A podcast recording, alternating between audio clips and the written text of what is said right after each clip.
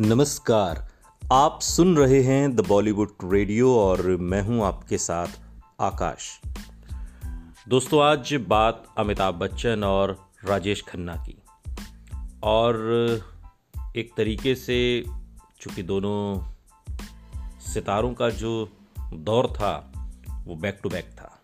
यानी कि पहले राजेश खन्ना का सुपरस्टारडम और फिर अमिताभ बच्चन ने अपनी ज़मीन तैयार की। बॉलीवुड के सितारों के बीच कंपटीशन तो आम बात है और आए दिन किसी न किसी सितारों के बीच जुबानी जंग आज भी चलती रहती है।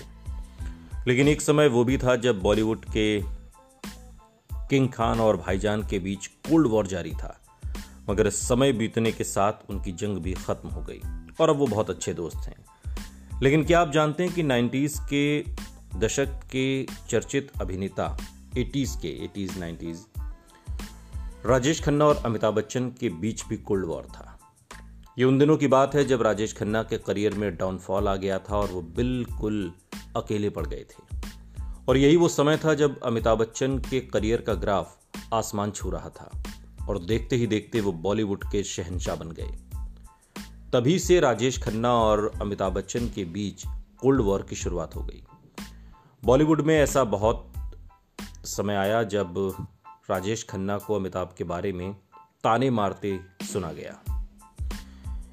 एक ऐसा ही वाक्य तब का है जब साल 1981 में अमिताभ बच्चन की फ़िल्म लावारिस बॉक्स ऑफ़िस पर सुपरहिट हुई। और इस मूवी का एक गाना, मेरे अंगने में तुम्हारा क्या काम है, लोगों के बीच बहुत पॉपुलर हुआ। और देखते ही देखते ये लोगों की ज़ुबान पर चढ़ गया। इस गाने के एक सीन में अमिताभ बच्चन ने सलवार सूट और साड़ी पहना है। और उनके इसी सीन को लेकर राजेश खन्ना ने अमिताभ बच्चन का मज़ाक उड़ाया और ताने भी मारे।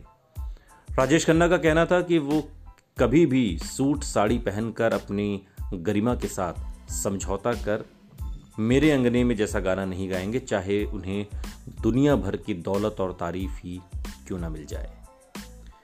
इसके बाद एक समय ऐसा भी आया जब अमिताभ बच्चन के नाम से ही राजेश खन्ना चढ़ जाते थे।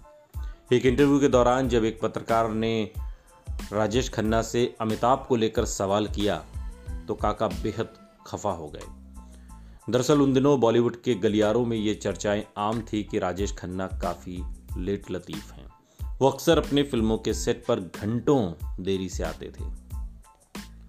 और वहीं अमिताभ बच्चन के बारे में कहा जाता था कि वो टाइम के बड़े पक्के हैं। वो अपने फ़िल्मों के सेट पर हमेशा दस मिनट पहले पहुँच जाते थे। इसी संबंध में जब राजेश खन्ना से सवाल किया गया तो वो चिढ़ गए और उन्होंने तपाक से जवाब दिया कि समय के पाबंद क्लर्क होते हैं, कलाकार नहीं। और मैं एक कलाकार हूँ, मैं अपने मूड का गुलाम हूँ, मेरा मूड मेरा गुलाम नहीं है।